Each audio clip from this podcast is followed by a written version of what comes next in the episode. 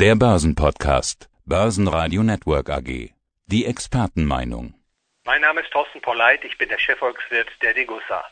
Thema des Tages ist natürlich auch bei uns die US-Wahl. Herr Pollert, welche Erkenntnisse bringt Ihnen dieser 4. November 2020? Trump sieht die Wahl als manipuliert an, andere sehen ihn als Gefahr für die Demokratie, nachdem er sich zum Sieger erklärt hat, bevor das Ergebnis feststand. In welchem Zustand sehen Sie die amerikanische Demokratie, die ja nun um einiges älter ist als die bei uns in Deutschland? Ja, ich glaube, die Demokratie in den USA erweckt mehr Vertrauen als beispielsweise viele Demokratien hier in Europa insbesondere in Deutschland. Also ich glaube, die Wahl zeigt, die Demokratie ist nach wie vor voll funktionsfähig. Und der Zeitpunkt, an dem wir jetzt miteinander sprechen, erleben, da können wir ja noch nicht abschließend sagen, wer nun der neue Präsident der Vereinigten Staaten werden wird. Die Wahlmänner verteilen sich derzeit wie folgt 238 auf Joe Biden und 213 Wahlmänner auf Donald Trump. 270 sind erforderlich, um die Präsidentschaft anzutreten. Und ich denke, es wird noch weitere Verzögerungen geben. Insbesondere verweise ich da auf Pennsylvania und die US-Administration. Trump hat ja schon angekündigt, dass man gegen diese regionale Handhabung der Wahlauslesung vorgehen wird. Wenn es knapp wird, glaube ich, wird das insbesondere auch relevant werden. Wir haben ja in den letzten Wochen schon über die US-Wahl gesprochen, natürlich unter anderem darüber, ob es da eine Auswirkung auf den Goldpreis haben könnte. Da haben Sie gesagt, der Blick in die Historie zeigt, die US-Wahl, egal wer es wird, hat eigentlich keine Auswirkung auf die Goldpreise. Aber äh, natürlich ist so eine US-Wahl immer ein besonderes und auch ein wichtiges Ereignis, selbst für uns. Welche Rolle spielt es aus Ihrer Sicht, ob es nun Donald Trump oder Joe Biden wird? Ich denke, dass insbesondere ein Faktor ganz besonders relevant ist für den Preis, das ist nämlich die weltweite Geldmengenausweitung. Äh, Sie wissen, dass insbesondere auch die amerikanische Zentralbank wie die europäische Zentralbank die Geldmengen stark ausgeweitet hat. Und diese Politik, denke ich, wird weitergeführt werden, unabhängig davon, ob nun US-Präsident Trump eine zweite Amtszeit bekommt oder Joe Biden das Amt übernimmt. Die Volkswirtschaften hängen derzeit ab von der Fortführung niedriger Zinsen und einem Ausweiten der Geldmenge solange diese Politik weiterverfolgt wird, denke ich, dass da eine starke Unterstützung besteht für den Goldpreis, der derzeit so etwa 1.900 Dollar beträgt.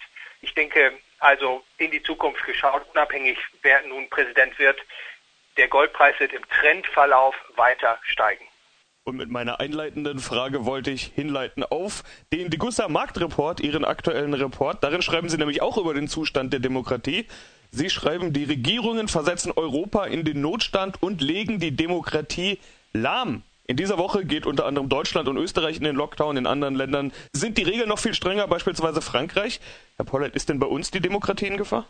Zumindest muss man derzeit feststellen, dass demokratische Grundregeln gebrochen werden. Also die Regierungen ohne Beteiligung des Parlaments setzen Dinge durch, die durch beispielsweise in Deutschland Grundrechte geschützt sind. Also beispielsweise die Vertragsfreiheit, die Versammlungsfreiheit, Bewegungsfreiheit und auch Religionsfreiheit wird derzeit eingeschränkt. Und das Gefährliche ist, derzeit scheinen viele Menschen das zu akzeptieren und sie übersehen, dass diese Grundrechte ja Abwehrrechte sind. Es sind Rechte, die den Bürger vor der Übergriffigkeit des Staates und seiner Repräsentanten schützen sollen. Und da darf man nicht leichtfertig zustimmen, wenn die Regierung sich über solche wichtigen Regeln hinwegsetzt. Ich halte das für gefährlich und ich kann nur hoffen, dass das zu keinem Dauerzustand wird.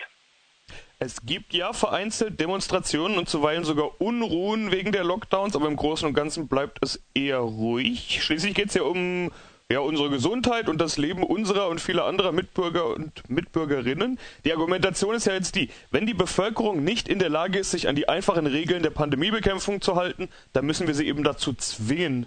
Wie ist denn Ihr Ansatz? Ja, das ist natürlich ein Abwägen, das hier erforderlich ist. Die Gesundheit der breiten Bevölkerung ist natürlich zu schützen. Jetzt ist die Frage, wie macht man das? Und Sie wissen, es gibt da unterschiedliche Ansätze.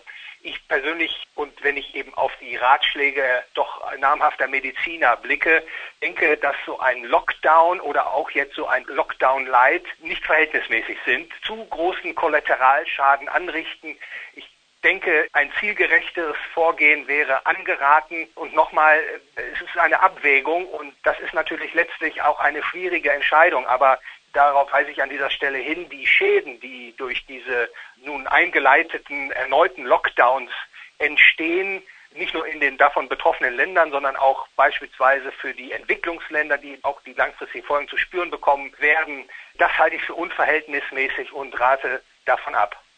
Was kann man denn dagegen tun? Also Demonstrationen hatte ich jetzt schon angesprochen, die sind aber vermutlich ab gewisser Größe sowieso verboten. Auf der anderen Seite wird momentan immer viel von Klagewellen gesprochen, aber die scheinen auch nicht so richtig anzulaufen. Muss man sich wehren? Kann man sich wehren? Wie ist Ihre Sicht?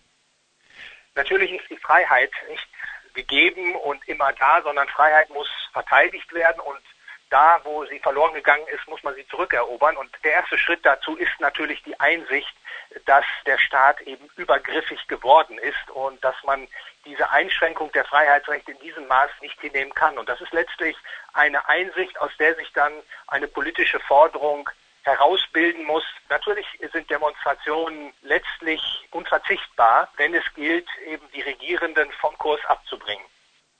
Nächster interessanter Punkt im Marktreport ist die Entwicklung der Goldnachfrage. Die ist in Q3 nämlich rückläufig. Man könnte in einer Krise ja eigentlich das genaue Gegenteil erwarten. Worin liegt denn das?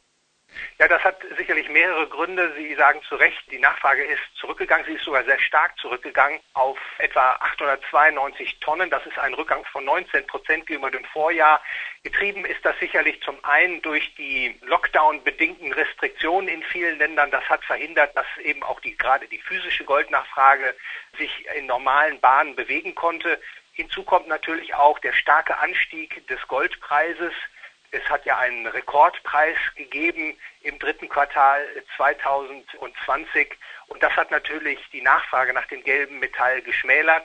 Wenn man mal auf die Bestandteile der Goldnachfrage blickt, dann sieht man insbesondere, dass die Goldschmucknachfrage stark zurückgegangen ist, um 29 Prozent weil die Inder und auch die Chinesen deutlich weniger nachgefragt haben. Auf der anderen Seite ist die Münz- und Barrennachfrage sehr stark angestiegen. Also sie erreichte etwa 222 Tonnen. Das war ein Anstieg von etwa 49 Prozent gegenüber dem Vorjahr.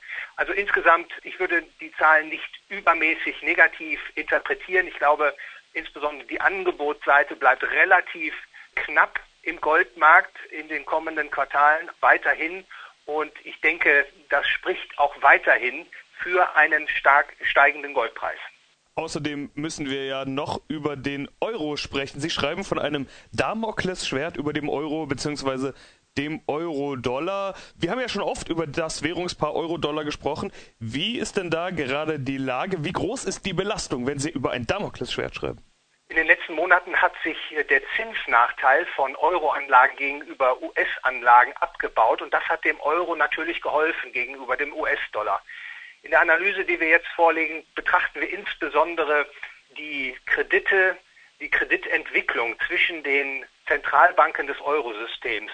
Und da lässt sich erkennen, dass diese Kredite immer weiter angestiegen sind und das ist ein Reflex der weiterhin sich aufbauenden finanziellen und wirtschaftlichen Spannungen im Euroraum. Und seit 2007 ist auffällig zu beobachten ein Gleichlauf. Je stärker diese Kredite ausgeweitet werden, desto stärker wird der Außenwert des Euro heruntergedrückt. Und das ist ein sehr interessanter Befund, weil ich davon ausgehe, dass diese Kreditvergabe innerhalb des Euro-Zentralbanksystems weiter zunehmen wird, gerade auch Lockdown-bedingt, Lockdown-Krisen-bedingt, und dass daraus die Wahrscheinlichkeit erwächst, dass der Euro deutlich nachgeben kann gegenüber dem Euro.